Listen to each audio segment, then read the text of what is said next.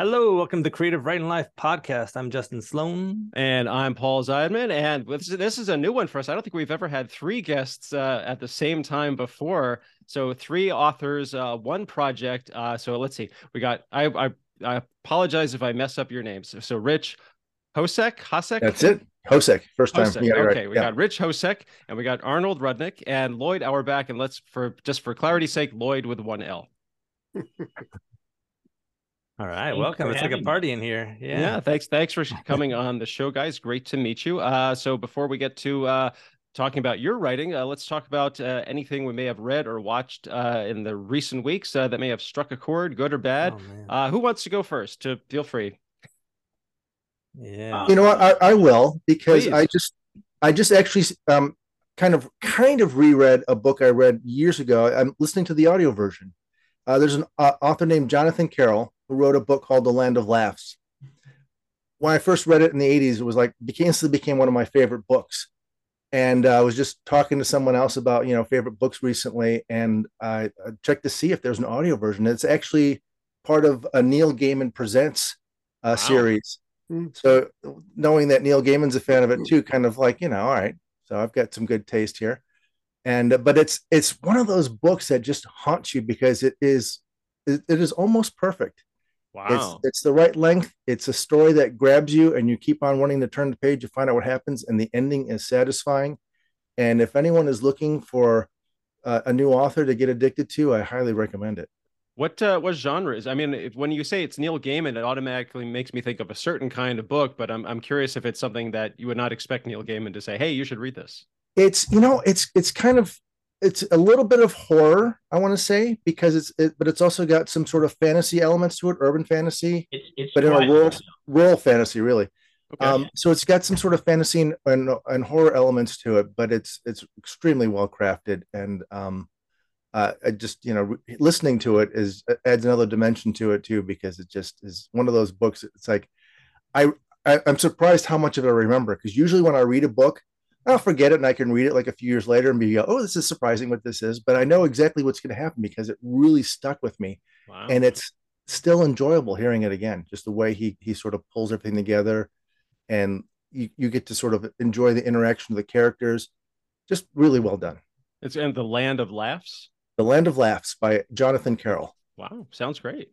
Uh, I have one. I'll jump in with 1923. Uh, I've been ah. uh, yeah, obsessing over this. For people who know me, I was uh, 100% and still am, I guess, obsessed with 1883, which was the other Yellowstone spinoff. I'm not that into Yellowstone, surprisingly, but I love the two spinoffs with all my heart. They are equally amazing and some of the best TV I've ever seen in my life. So go watch it. What do you, what do you think about uh, the Kevin Costner's leaving Yellowstone? Uh, eh.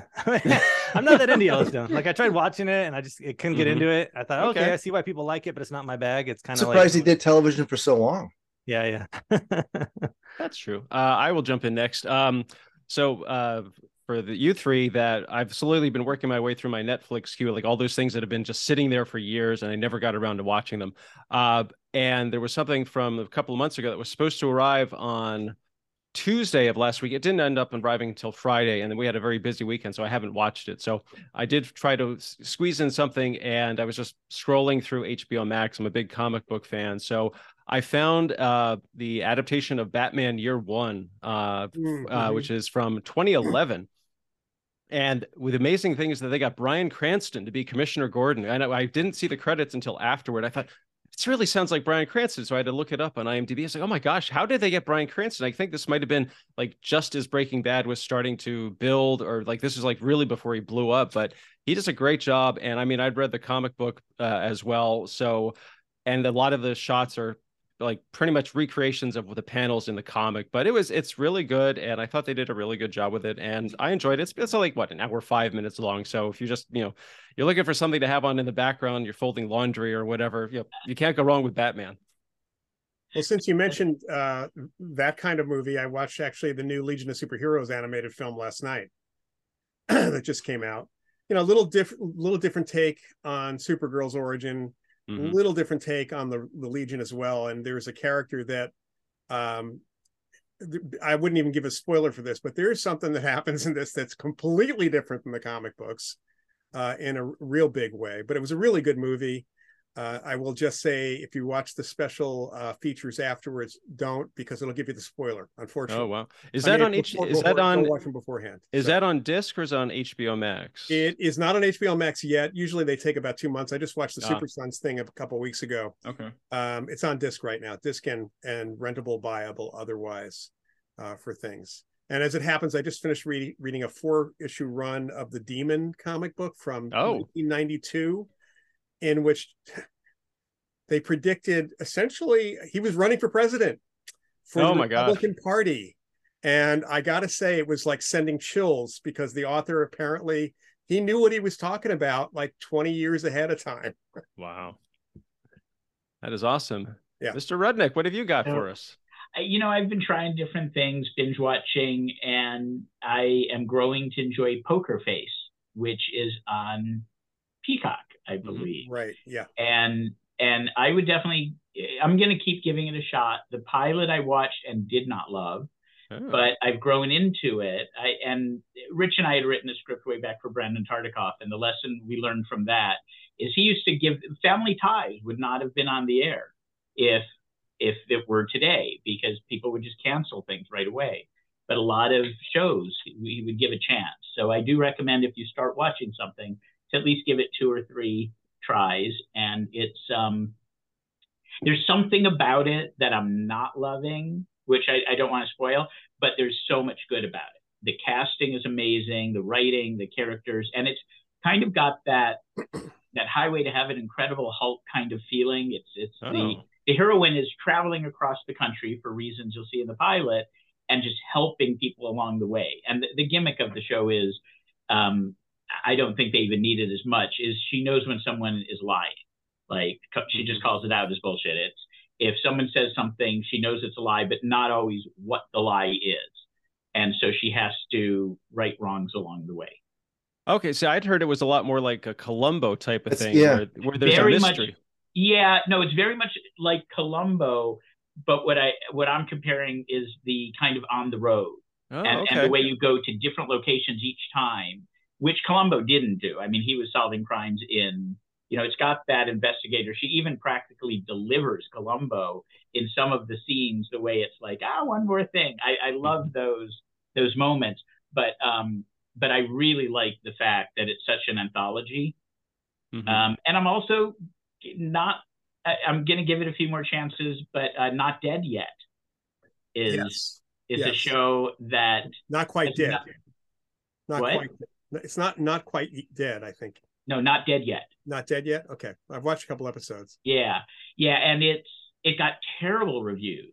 Like the show was dead on arrival ish, but but it's pretty charming. And again, it's got fun guest cast, so it it combines. I I, I won't go into. Absolutely, got ghosts, but I, Kath and I were, my wife and I were watching it. I'd like it to focus a little bit more on the guest characters than on the series characters, but I understand why they're focusing on the series character because it is, after all, a series. So very cool. That's excellent. Uh, so a, a, very wide variety of uh, viewing choices for everybody out there. So before we get to the project that all three of you collaborated on, let's get just a little bit about each of you. Uh, just kind of like give us a thumbnail sketch of your background, and also feel free to mention how you connected with the other two writers. Uh, so, Rich, we'll start with you.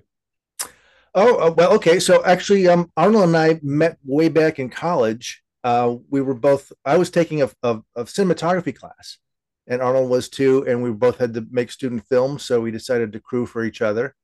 And uh, we started collaborating on a lot of other stuff too. We did stuff for the local community cable when such a thing was popular and uh, and then Arnold moved off to Hollywood, and I went to try my hand at film school, see if I.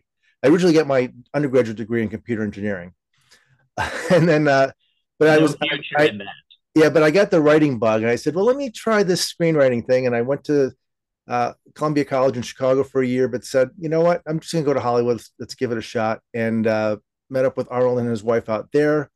Uh, got some jobs on some TV shows we eventually got to write uh, for um, Fresh Prince of Bel Air and Star Trek Voyager and a bunch of other fun shows, including uh, the New Addams Family. And then um, once uh, I started having a family and all that kind of stuff, uh, my uh, my wife at the time says, uh, you know, we got to move to Chicago if we're going to raise a family. So kind of gave that up. But recently, in the last five years or so, have been doing novels, and so um, been working on on books. And one of the projects I wanted to do was uh, reviving a collaboration that Arnold and Lloyd and I had done years ago, uh, called Rainey and Day. Uh, but I'll let Arnold go into that more because that was he he and Lloyd actually started that project. That was kind of an interloper on that one. Yeah. So so yeah, as Rich said, we met in college making movies, and it was before Wayne's World when we were doing community cable. Um, and then when I was in in Hollywood, I ended up working at the Paramount Pictures story department. And while I was there, one of my jobs was to find books before the internet, to find research, and the executives tasked me with finding an expert on the paranormal for a script that was in development. And so I'm good at my job, and I met Lloyd, uh, who who was recommended by many many sources independently as being the person to talk to. And while that project didn't get made, Lloyd and I stayed colleagues and, and became friends and began developing a project together, which was a TV series about these investigators. And during that time, uh, Rich and I had always collaborated or read each other's work, but we made a commitment to start writing together and we kind of really, at, at least back then, you needed to be an identity as a writer. And to go out to agents, it being an ampersand meant they get twice the work for you know the same price, but it wasn't like being partnered with everyone. It was we are an entity, and so Rich and I made that commitment. And so Lloyd and I had this project, and we talked about it, and we brought Rich in on it, and we developed this this project, Rainey and Day, back when before the X Files, and everybody said nobody's going to want to do paranormal. So let alone a male female investigative team. So then X Files kept this in a shelf for 10 years. And then after that, like Rich said, he revived it. But uh, yeah, I'll segue to Lloyd's uh, how he became the expert he is so that I found him for Paramount. Well, you know, I've been interested in this subject and the paranormal since I was a kid. And I was determined um, to become a parapsychologist and was fortunate enough that after I finished my, or as I was finishing my undergraduate, uh, there was actually a, a, new master's program that had developed, which unfortunately has since uh, seen gone by the wayside uh, here in California at John F. Kennedy University, which is now National University. So I got my master's in parapsychology, worked at a research organization in New York, um, also um, then came back out to JFK to teach. I was on the graduate faculty for for quite some time, uh, teaching parapsychology and other things. Actually, I'm still technically on the faculty as a part-time faculty member for there. Uh, in the process, I also um, got huge publicity for our department and for me when Ghostbusters came out as a real life Ghostbuster. Uh, to the point where I ended up with a book deal and and got my first book published in 1986. That was ESP Hauntings and Poltergeists, which a number of people have used as a as research for films and other things. Um, I've, I've been told actually I was really nice that Whoopi Goldberg a few a number of years ago when I met her um, thanked me for my book because the uh, the writer of that of Ghost actually used the book as one of a couple of resources for for that movie. Uh, my family's in television. My dad was a producer. My uncle a director. Um, my brother works the Today Show right now. So I've been around TV. Uh, actually, I was on TV. I'm told when I was six months old, apparently, as a as a placeholder for something. So uh, been and, and I've done a lot of television. So I'm really mired in not just the field of parapsychology, but also the pop culture aspect of things. And as I mentioned earlier, I'm a comic book fan too. That's great. That's a that is a great origin story. Okay, so oh, so Rich and Arnold, you were okay. I'm, I'm trying to get the trying to get the timeline right. So so Arnold and Lloyd, you were working on the story, but then you brought Rich into it. So how did you go about developing the story, or did you already kind of know like this is what we want it to be? And then I mean, and when Rich came into it, what did anything change? Was it a big change, or was it just kind of like, oh, Rich can help, you know, I don't know, fine tune it? I, I, think by that time, so so Rich and I had independently written many different things, and also began collaborating on both uh, specs for everything from Married with Children, uh, uh, Mad About You, The Simpsons, you know, everything. And so we had been writing a lot together while concurrently Lloyd and I had developed the concept for a series about a paranormal investigator and a cop with a near death experience. And so by that time, we were far along in developing the story, but we hadn't specced out a script for it yet. And so when Rich came on, the three of us worked together and wrote basically a TV movie of what was originally called Psychops and then changed to Rainey and Day Supernatural Sleuths. Um, and uh, so, so the three of us collaborated on the screenplay. Rich and I had already developed a, a way of passing things back and forth. They're sitting in the same room. And I think by that time, Lloyd refresh my memory, I think Rich and I kind of did some of the lifting on the script and then would send it to Lloyd. But Lloyd and I had already outlined the characters, outlined the film. We'd actually had a, a, rough first draft of a script too at that time too. Yeah, at, at that time it was meant for uh, Anthony Edwards and Brian Dennehy were our dream cast. right. So wow. you may ask who is going to play Jennifer, the, the female. Uh, an executive was the one who came in and advised us that it may be good to have a male female team.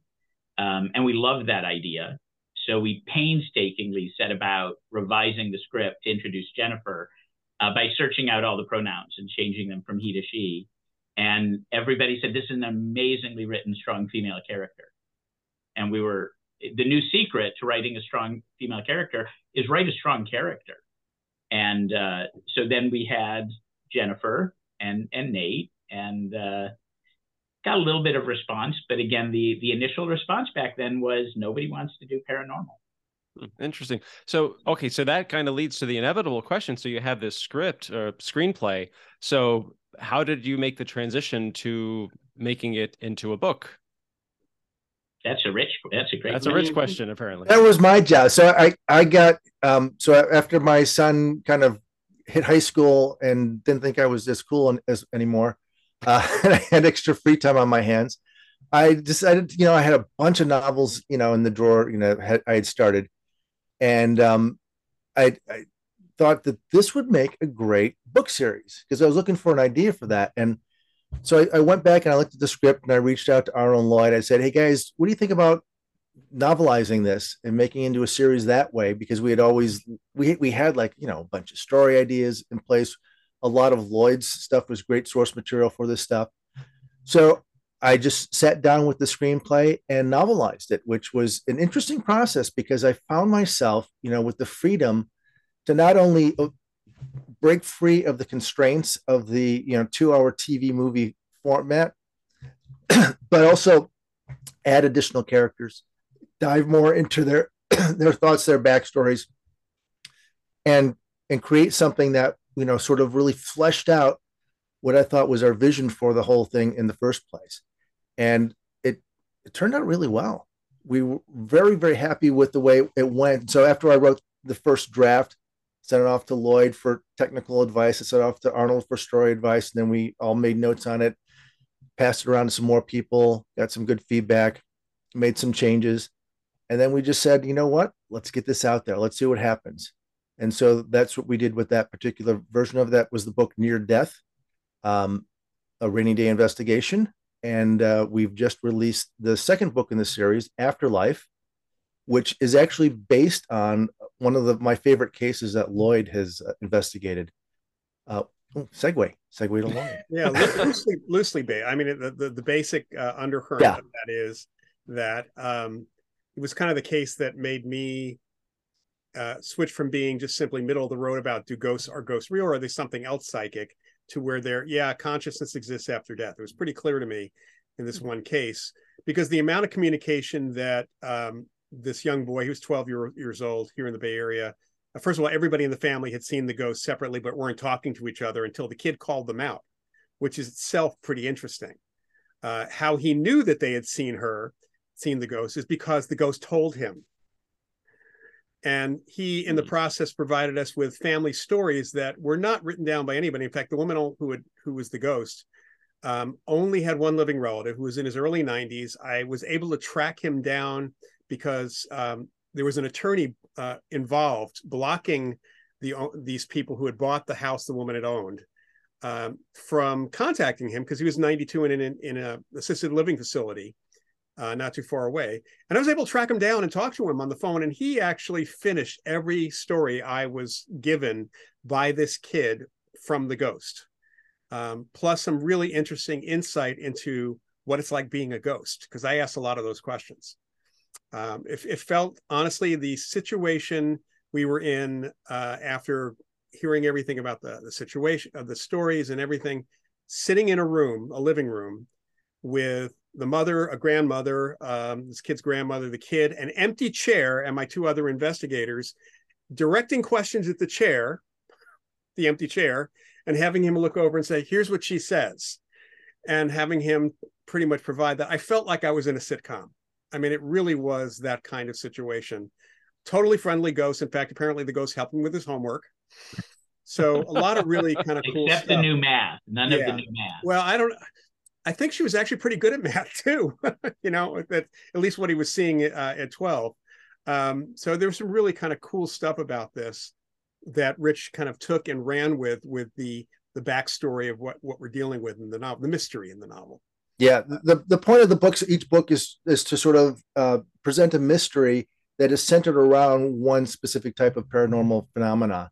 So the first book deals with a near death experience that our main protagonist undergoes but he's a complete skeptic so he like is trying to find other justifications and rationalizations for all the stuff he's experiencing and now afterlife is based around a story where a young boy is communicating with a ghost and she just happens to be uh, someone who had hidden some loot from a bank robbery 15 years earlier uh, before she died but can't quite remember exactly where she put it yeah. So I, I, so I, it does raise the question, and I'll uh, this, I'll do this one, and then I'll toss it to Justin. So originally okay you said it was more kind of like a detective kind of story or in, in, paranormal investigators. So it made me think okay it's kind of maybe takes itself kind of seriously. But then the way you're describing it and he you know lloyd's talking about it, it felt like it was in a sitcom.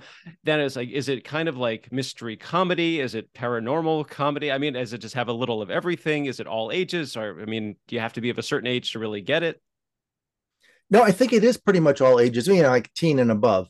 Um and it's because it is a full length novel and it, it it is very lighthearted at times. Uh, a lot of people really enjoy the interactions and relationships between the characters, and it's yeah, but it is it is there's a mystery at the heart of it. So at its heart, it is a mystery story. It's uh, I kind of like put it in the same genre as like a Moonlighting. Okay. If people remember that, Gosh, my, my, my cultural references are so old. Yeah, no, yeah. I, I will say honestly, if you you know if if folks who know me and take my classes, my parapsychology online classes and such, there's I, I try to bring humor into everything because being lighthearted, being humorous, even in my investigations, honestly, because it really kind of cuts through any fear that people might have. So it, it really is the fact that while it may not be straight comedy, there's a lot of humor out here, and and certainly in the situations that I deal with and the people that I deal with. I'll say, Lloyd, I really love your toys. That's awesome. Good stuff. Thank you. Thank you very much. It's only a little tiny portion of what's actually here around me. So awesome. Yeah, and I, the nonfiction books look awesome. I'm wondering, before this, had you attempted fiction much? Have you played around in that realm at all? I I haven't submit. I mean, I, in college, I wrote a bunch of stories for a creative, kind of advanced creative writing uh, class. Um, I had I have the intention to write some fiction. I've got a couple things I've started, like Rich, you know, things in the drawer. Um, at one point, I'll I'll get to get to actually writing those novels when I have some time to actually write some more. Um, yeah. But usually, people have been after me to write some more nonfiction. Yeah, and, yeah, yeah. It's a different uh, bug. I feel like you know that yeah. eats away at your skull. Uh, you got to try to feed both of them at different times. Right. Um, right. Yeah, so I've written some books before, and I've written some books with two people and with three people even. So I can understand how it could be complicated. So I'd love to hear more about how that process worked for you all, and uh, what were your uh, lessons learned that you could pass on to other people who might attempt the same. Well, Rich really did a lot of the heavy lifting because he reached out and insisted on putting all our names on it, so we had okay. to come up and do some work. You know, yeah. Lloyd Lloyd's done a ton with the research and vetting Jennifer's dialogue and you know, would a parapsychologist say that, and would a ghost say that? Um, but we we've kind of developed a way of sharing and and trusting each other with stuff, and I think that would circle back to something that that we've shared with other people is anytime you're collaborating, I think you need to have that conversation up front mm-hmm. and plan for success. If you don't talk with your partners about what you're trying to do, where you're going to end up, what you're going to do if different things happen, then you know, great best case scenario, you have a wonderful success, and suddenly you have a rights issue, or you know, a studio or a network interested, and you're not agreeing. Um, I think it's really important to kind of delineate expectations and understanding. So, which which we've known each other for three decades, so so it's there implicitly, but um, you know, then it was just working out the nudging and and emailing yeah. and technology and Zoom has Rich is in Chicago. I'm in LA, and Lloyd's in San Francisco. Awesome. Was this your first book, Rich? This was actually the second book I had written. Okay. Uh, the first book I, I published. Um, oh, okay, cool, cool. Yeah, the, the first book I wrote was a, a thriller uh, called The Dead Kids Club. Yeah, um, I see that's on there, and you so you published that after the fact. Yeah. this one. Yeah. Okay. What's that? What's that one about? I'd love to hear a little bit about that too. Do you feel like it's in the same brand? Are you focused on brand at all? It's you know what? It's not in the same brand. This is it's it's um it's more of a like a, a series of what I call everyman thrillers. Okay, what I cool. call ordinary people in extraordinary circumstances. And this one is about a, a couple, divorced couple, whose child is killed in a car accident, and the guy who killed the child gets away with it. He they have a trial and he's acquitted and they decide, you know what, we're going to take justice into our own hands, and so they plan and take an elaborate plan to sort of not only kill the guy but get away with it because that's the the way they feel they need to sort of justify it is like we we can't allow his justice to take away our lives too. Yeah. And during the process of this, they get involved with a parents uh, surviving su- support group, a group of parents who've, who've lost their children and they meet other parents who are in similar circumstances. And so after they take care of their child's killer, they say, well, maybe we should help out these people too. And so it becomes sort of a, a little dark, uh, almost Dexterish type of situation where they become accidental serial killers. Awesome. This is the kind of yeah. stuff that I can watch on TV for sure and movies, but when I try to read it, it just gets I get too depressed. It's too. it's too yeah, well, that's that's the thing too. I mean, when I'm when we're writing when I'm writing these books too, having a TV background, I find myself thinking about it in terms of TV. So I, I a lot of people tell us that these books read very cinematically uh, because that's how I write them. It's like I, I can't help it. We spent we spent what 17 i spent 17 years in hollywood and uh, about 10 of them we, we were writing uh, uh, making a living as writers and so it's it's something that's kind of like baked into my style for this. Yeah. And uh, and then having Arnold to sort of you know break the stories down with me for the for these novels here, where we will go back and forth. I was like, yeah, I need an idea for this. Let's talk about this, and just to talk it out, and then to be able to get source material from Lloyd. Lloyd is an inspiration in many ways he doesn't even realize because I'll just pick up stuff that he's dropping all the time and just incorporate it in the books. Um, in fact, I, I think he's going to be surprised in this next book where I kind of dropped a little something that he kind of like inspired. I think unintentionally. He hasn't found the cameras that we've hidden in his That's why I have an EMF meter. Yeah. Not like for ghosts, just for finding hidden cameras and bugs. nice. And uh, Arnold, I see that you're not um, only focused on one brand either on Amazon anyway, right? I am not, and, and, you know, Rich and I date back to the time we were, we were in the Warner's Comedies Writers Workshop, and back awesome. then you defined yourself as being eight thirty or nine thirty writers, right? Okay, because it was that? a totally different kind of sitcom on uh-huh. those hours. With streaming, you know, we, we always enjoyed. We did cable cop, you know, shows and Star Trek Voyager and half hour sitcoms and feature films and um, but yeah, I so the first book I did, and this also dated back to Rich and I uh, when he moved, you know, uh, back to Chicago. Um, our writing went a different direction, and we continued to develop some features. But I wrote ESP sixth grade sense on my own. My kids were in school at the time. I would go to the book fairs. Uh, my son taught me, you know, when you tell people don't judge a book by a cover, everybody does. They buy the book based on the cover, you know, at book fairs. And mm-hmm. I wanted to write that kind of book. And, and Lloyd actually did the, the forward for that. And it's about a sixth grader who can read minds. And when it doesn't help, you know, secret, it, you know, people's minds change. And so I would go to schools and talk about, you know, writing and talk about ESP. And all of the teachers I knew were younger or, or taught younger grades, K for second. So I wanted to do a book for them. And one of my passion projects is Little Green, which is about a frog who wants to be special and hops around asking, Isn't it possible that he could be a horse or a goose or a koi? And it's not. You can't be something you're not. So that was a literacy lesson book that I really got behind championing. and it's 11 years old now. I did a 10th anniversary edition celebrating the 50th anniversary of Reading is Fundamental of Southern California together. And, you know, I just enjoy promoting that. Um, and then these, these other projects, a few, and, and, uh, lot, lots, it, it's fun. If, you know, writing is writing. It's, people yeah. are starting to realize it used to be if you write for TV, you can't write for features. People now realize if you can write, you can write. Yeah. Cross genres too sometimes. I'm hearing that more and more with like managers and stuff where they're like, nah, don't worry, like focus on the brand to get you out there, but we're gonna get you everywhere. And and I, I like that. Yeah.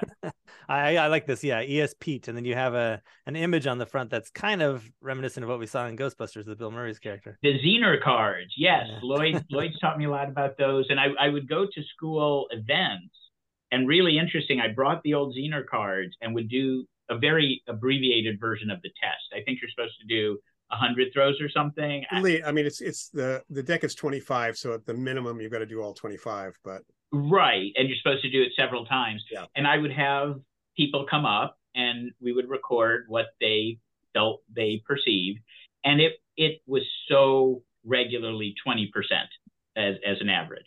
And then I had these two kids come up and they they were like 80%, 60 to 80%.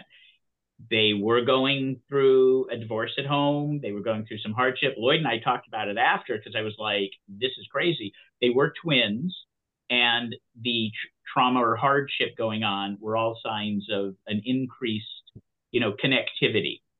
So it, it was really interesting, not scientific, but anecdotally. Yeah, really cool. I'll go back to Lloyd for last one. I think we'd love to hear about all your screenwriting experience too, if, if Paul wants to jump back on that, or, or I'll come back to it at the end. But Lloyd, I know my wife would love your books, especially Psychic Dreaming, and it looks really cool too. A uh, couple questions on that. One, I'm curious, are not all your stuff is self-published? Question mark. Well, Psychic Dreaming is not. Okay. Um, yeah, actually, so I have several books out. I have a couple books from Ronin Publishing out of okay. Oakland.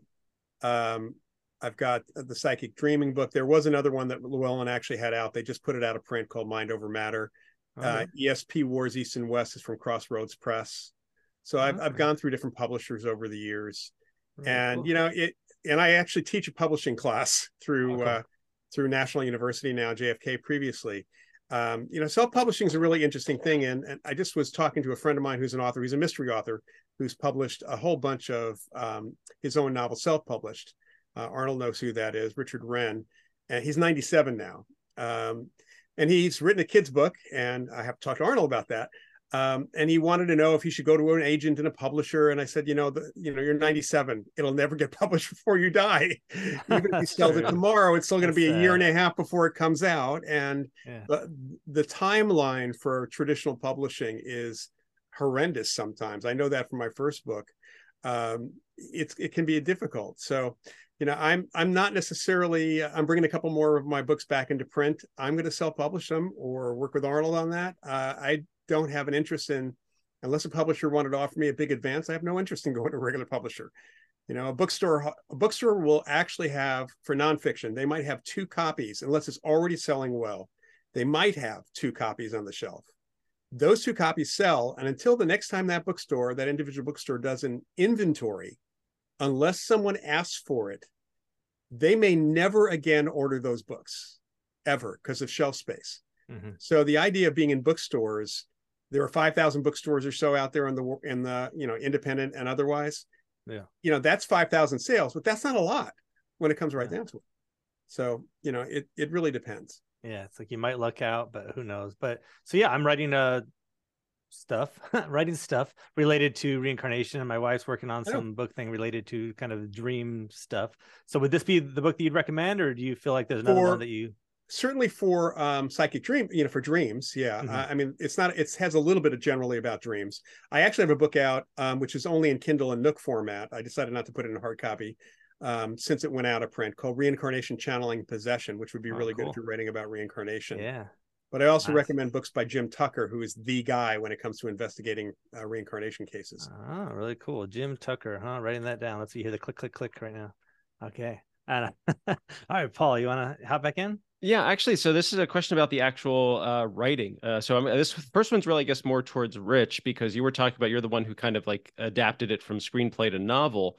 So you said it, it kind of freed you a little bit. Uh, I'm always curious because uh, when I started uh, writing, you know, when I was a kid, I was all about writing books, but then I learned how to write a screenplay and it kind of like forced me to relearn how to do it just for screenplays. And I think it would be really tough for me to try and write a novel now because I'm so used to my my brain is like hardwired now to just write it in screenplay format. So you know, real minimal text on the page type of thing. How was it for you? And then the second question, because uh, we've talked about this on the show before, is about outlining. So uh, when you were working on the story, I guess first for the screenplay and then for the book, uh, did you already have an idea of what you wanted the story to be, or did you kind of make it go along? I mean, I'm one of those people I have to outline before I start on a script. But are you? Is that for you as well, or do you kind of like, hey, let's just see what happens? So, kind of like, if Rich, you could handle the, the adaptation yeah. question, and then throw it to the rest of you. Yeah, well, the adaptation, I, I found the adaptation going from a screen format to a novel to be easier than what I would imagine doing the reverse to be. Um, and and I'm a big fan. Whenever I see a movie based on a book, I'll go read the book too because I want to see how that kind of uh, what the transformations were, what the changes were, and I always, I'm always glad when they kind of like do a different version of it. But in this case, we had basically a really fleshed out outline because we had the screenplay. Now, um, for, when for I was your going, dad, after your dad, different, yeah, yeah. So as as I was going through it, though, things just kind of like kind of came to me. So I had the the outline was basically the screenplay. I didn't write anything else besides that. And as I was going through it, I just I found myself saying, you know what, this uh, Jennifer, Dr. Jennifer Day has just one graduate assistant. Wouldn't she have like maybe some other people working for her too, a tech guy, an undergraduate assistant, and stuff like that? And so I was able to throw these other characters in that added additional relationships, additional interactions, and so forth. And then that just kind of like sort of sprouted and I, have I've heard the the two different types of styles um, called architect and gardener, where you kind of just sort of either plan it out very meticulously and then build it, or you kind of plant the seeds and see what comes up. So this case, it was kind of a combination of both because we had a very structured story. We knew where it was going to go. We knew who the bad guy was. I think that's important for a mystery. If you're going to write a mystery, I think you need to have that outline. You need to know what the end is going to be there, and then you can it's easier to sort of plant the clues along the way and make sure that you're laying the groundwork for for the actual mystery part of it. But as it's going along you'll especially in a novel i i find that the characters take you places that you didn't necessarily anticipate. So you go down these places and then one of the things that we had sort of instigated for the character of nate is that he was uh, an oenophile he loved wine and gourmet foods and stuff like that. And so I got a chance to play with that a little bit more and see how that sort of strengthened the relationship between him and Dr. Day. So all of these little moments that kind of built up, and then also uh, we I threw in a character of his his great uncle. So the the the story starts off in the past. That's one of the things that's with the, these novels is they start off in the past with some sort of inciting incident that sort of is the seed for the mystery that unfolds throughout the book. And in this particular case, I said, it'd be kind of fun since it's in the past. Why does it be one of uh, Detective Nate Rainey's relatives who was involved in this case? So we can bring that character in and sort of see more of why he became a cop and all that kind of stuff. So those sorts of things weren't in the screenplay that we wrote, hmm. but they kind of like emerged as I was writing it. And I said, oh, okay, well, that makes sense. And that I often described as like I just let the characters like lead me where they want to go instead of me telling them what they're doing. Uh, during the so during the I guess the the adaptation process, did you ever come up with an idea and then pitch it to the other two, and which would take things in a totally different direction. I mean, did you kind of did you veer off course at all, or did you just were you able to just use the screenplay like, okay, this is what is going to happen, and we get from point A to point B to point C, and so on and so on.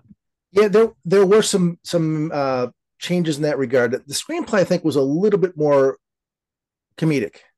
We had some uh, some visual gags in it and stuff like that that kind of like sort of set more of a comedic tone to it, and I kind of like sort of toned those down a little bit. Um, remember one of the scenes in the screenplay was that first time we go to the police office, there's people in a holding cell, and um, you know, you hear uh, someone shout in the background, "Hey, somebody book this clown!"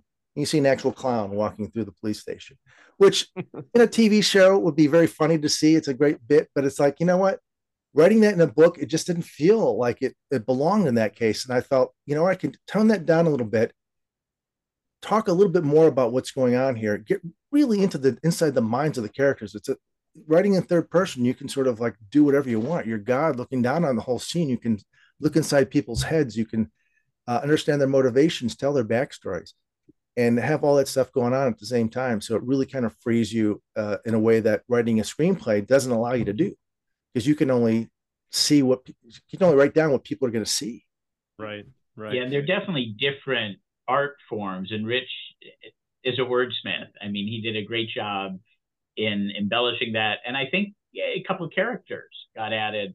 But yeah. but again, your question, Paul, was really great. It, it's what one person may see as veering off. Another, like, I don't think Lloyd and I felt anything Rich did was out of character or right. out of subject. And there were one or two questions, especially in relation to the university and, and things where where he was pushing against um, you know some of the the sexual tension or, or those kind of things where we did have conversations and we really talked about where do we see this going and does it create something in the series and the characters but um, but those questions came up because of the nature of a different you know a book is a book and the best mm-hmm. version of a book is not going to be the screenplay alone Right. So, uh, so I, I do want to go back to the question about uh, the outlining process. So, I guess uh, so for Arnold and Lloyd, because you were working on one version, but it all sounds like Rich and Arnold. You had so when you were combined. So when you were developing the stories for each, and then you were able to combine them. Did you have? Were there any uh, big disagreements, or like, no, we can't do it that way. That's because that way doesn't work. Or Lloyd would come and say, like, well, a parapsychologist would never say that sort of thing. I think you alluded to that earlier. So hey, can I? I just want to one one quick story before you get into Arnold. One of the first things, one of the first scenes I wrote was the the near death experience, and I was completely naive to the whole subject. I mean, I I was aware of it and stuff, and, and my logical brain, I'm like thinking, okay, you're dead, you're shed of all your physical accoutrements, right?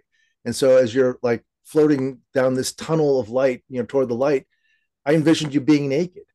And Lloyd came back to me and said, "Yeah, no." you, when you, yeah when you think of yourself, you know, when you pick, picture yourself in your mind, you picture yourself naked? No, of course not. And when you're in that sort of psychic mode, that's that consciousness, why wouldn't they think of themselves with clothes on as well?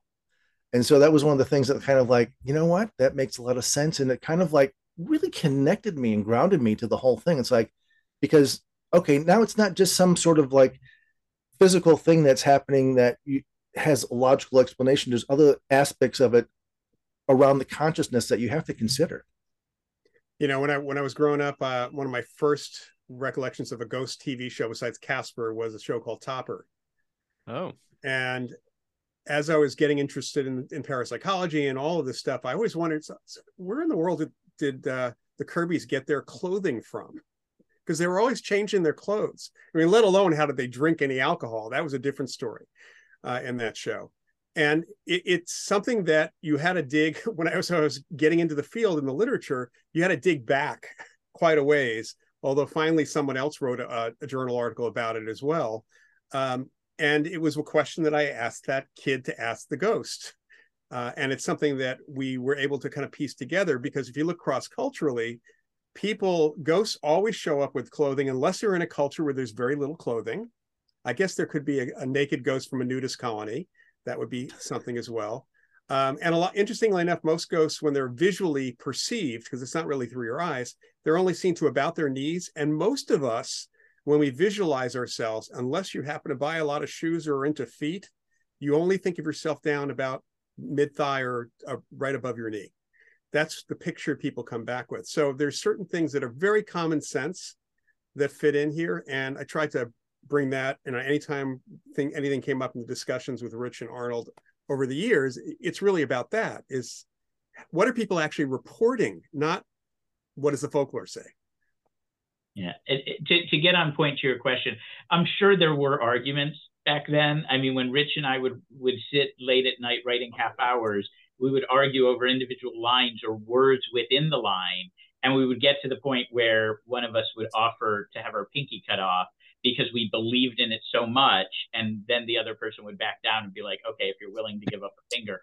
Thankfully, yeah, we got through that. Yeah, but okay. I'm sure we've had those conversations. Um, when we revisited this, we were all let's use the term mature, that I think we were just thrilled with the collaboration and all on point, but we still would speak up and and call things out if it was like, no, you can't do that, or you know, I'm not gonna do a spoiler on it, but there was one thing Rich left out of the book initially, and I was like, but I love that. So he figured out a way to go back and and keep that in. Um, so I mean, when we were collaborating, you know, Lloyd and I really got very far along in in creating the story and the characters, mm-hmm. and and like he said, a, a, a, treatment, albeit a script, and and I think um, the transition to the script that the three of us did together was just an outgrowth of some of the experience that Rich and I had at the time, right? And um, and again, that's why it had a lot more humor and and where we were doing stuff in in in that vein, but um but I, I think you want to fight over things because if you don't care, then if, if you don't care enough to fight over it, it it may not be as good as it can be. And you have to be working with people. People have compared, you know, Rich and I during the time to a marriage, uh, you know, my wife included, because we work together and it's that kind of partnership. And and Lloyd, you know, in, in joining that, you have to trust each other enough and you have to speak up and, and really feel comfortable to argue for what you believe in. But you don't need to argue just to argue. One of the biggest things I, I think in our collaboration that we got to is sometimes I felt, well, I'm not contributing enough. So I felt bad about that. And Rich would point back, well, no, you help with this or this, or, or vice versa. And it's we all support each other by doing a different part and we don't need to get in the way of the project. We don't need to get in the way of the creation of the project, and we bring our stuff to it. But um, I, I think arguments are healthy, but that's also why when you go into it, you need to kind of say, well, who has who has the final say? You know, who's gonna have and and we defer to Lloyd on the final say that's anything paranormal because who are we to question that? Lloyd and I even did a seminar in, in Burbank. Would a ghost say that? Because we were tired of all the people in Hollywood teaching people wrong about the paranormal. And there's a responsibility in, in entertainment. So I think arguing is healthy, but you better have that prenup as to how to get around the argument and move forward. Yeah, and I think it helps to, to kind of set the groundwork, as you mentioned before, um, Arnold and Rich, both of you. You know that you want to kind of lay out the groundwork groundwork of how we're going to work together, as well. I've done that with my nonfiction collaborations over the years as well. Um, it's really important to know who's going to do what and how much, and uh, whose ideas might take precedence sometimes. So you have to do all that.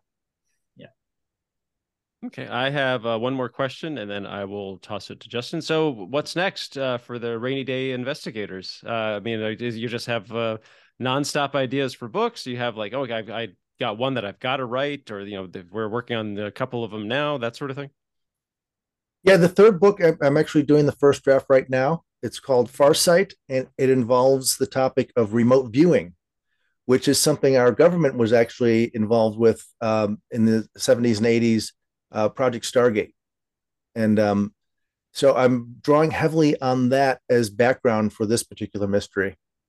Um, and uh, it's gonna, yeah, be. I'm not gonna say too much about it, obviously, because I want you to read the book. Great. But, yeah. but it's it's a uh, it's the, the, the other neat thing about these books is that uh, we do do an afterword. Lloyd writes an afterword, a nonfiction sort of recap of the topics that we covered in the book and you know points you to resources to get more information and that kind of stuff but this one is like yeah lloyd mentioned a book that he had uh, co-written called esp wars. And i i read that one and i'm like going oh this is this is perfect for Rainey Day because it's like got all the the cool intrigue factors to it. You know government program and what could you do if someone wanted to use this for nefarious purposes? And you know certainly it, it's a intergenerational mystery too that spans a, a long period of time. And so it's like yeah, let's write this one next. So that's what's coming up next for that you have a, a uh, projected publication date for that one i'm shooting for uh, october friday the 13th ah yeah the oh, last book was on was january friday the 13th Okay. And so I'm trying to shoot for that. So I thought it'd be a good target for that one. And all, all the books are standalone to enjoy yeah. the mm-hmm. mystery, the adventure, and and really the characters. But obviously, we hope people, whenever they're introduced, will want to read, you know, the, the other adventures. Sure, sure. So yeah, I just wanted to wrap it up by asking if you have any you know, especially because you have the TV experience too, thoughts for breaking into TV, but now that you're doing books as well, thoughts for breaking in as an author and how to get started in either of those worlds. You know, the quick rapid fire version, I guess. okay, well, I'll start. Um, I mean, just write. If you're interested in writing, you have to write. I mean, and that's one of the things I think that is so important that people, you know, they've got an idea and let, and they want to do it. It's like just sit down and do it.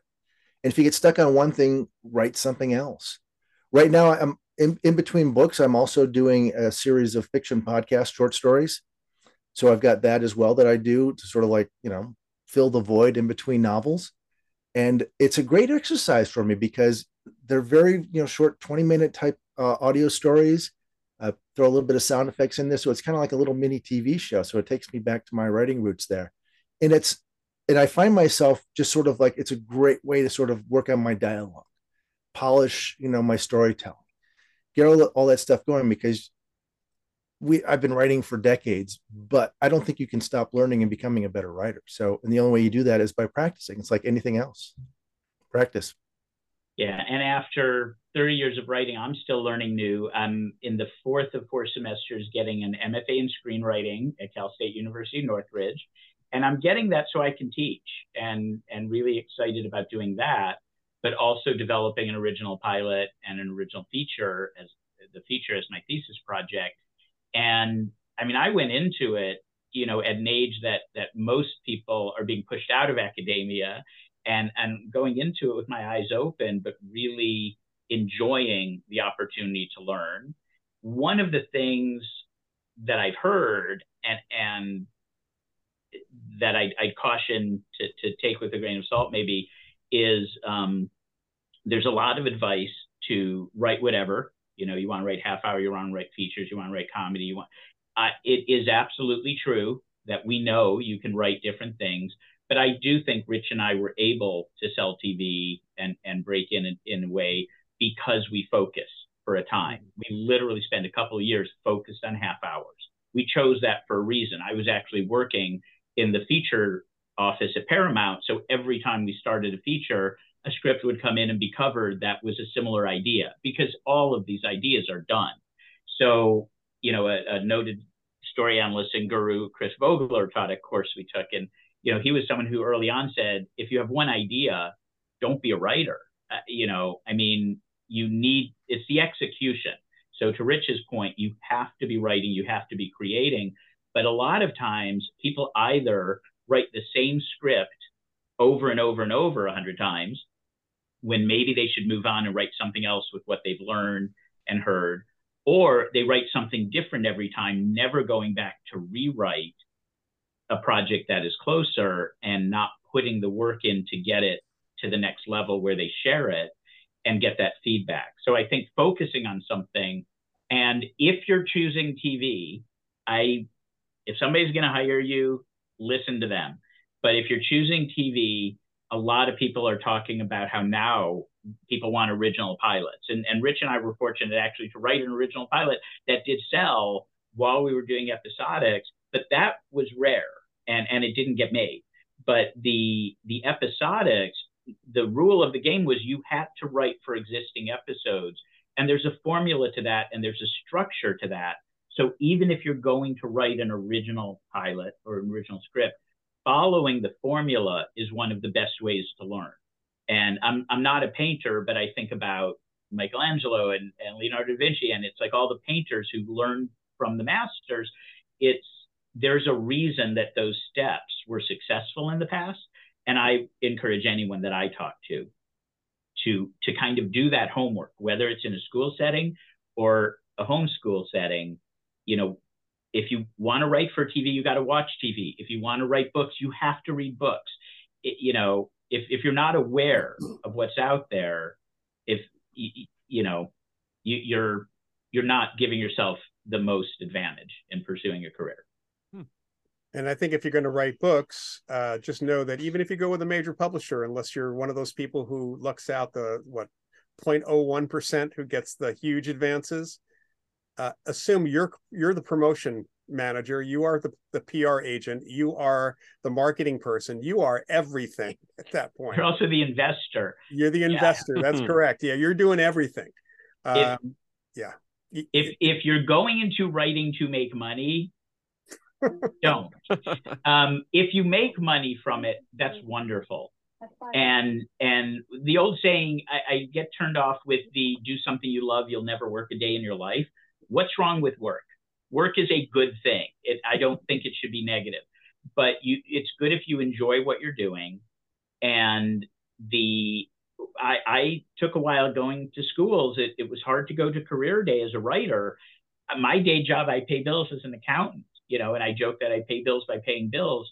And, you know, nobody wanted a career day visit from an accountant. They wanted a career day visit from an author. But I will say that whatever career you pursue, being able to write and communicate is is valuable, is is going to serve you well in any career. Great advice and, and I can add one more thing, and that is if you're an author, learn how to speak to people too. Because you want to be a good interview on a podcast. and you want to be able to talk to large groups as well about, mm-hmm. your, about writing or about the subject matter that you're writing about. Very useful. And how can we get uh, in touch with everybody if if uh, readers want to follow you on social media or what have you find your books, all that? Well, let me give the abbreviated version here. If you go to our website for the books, raneyandday.com, that's R A N E Y and D A Y E.com.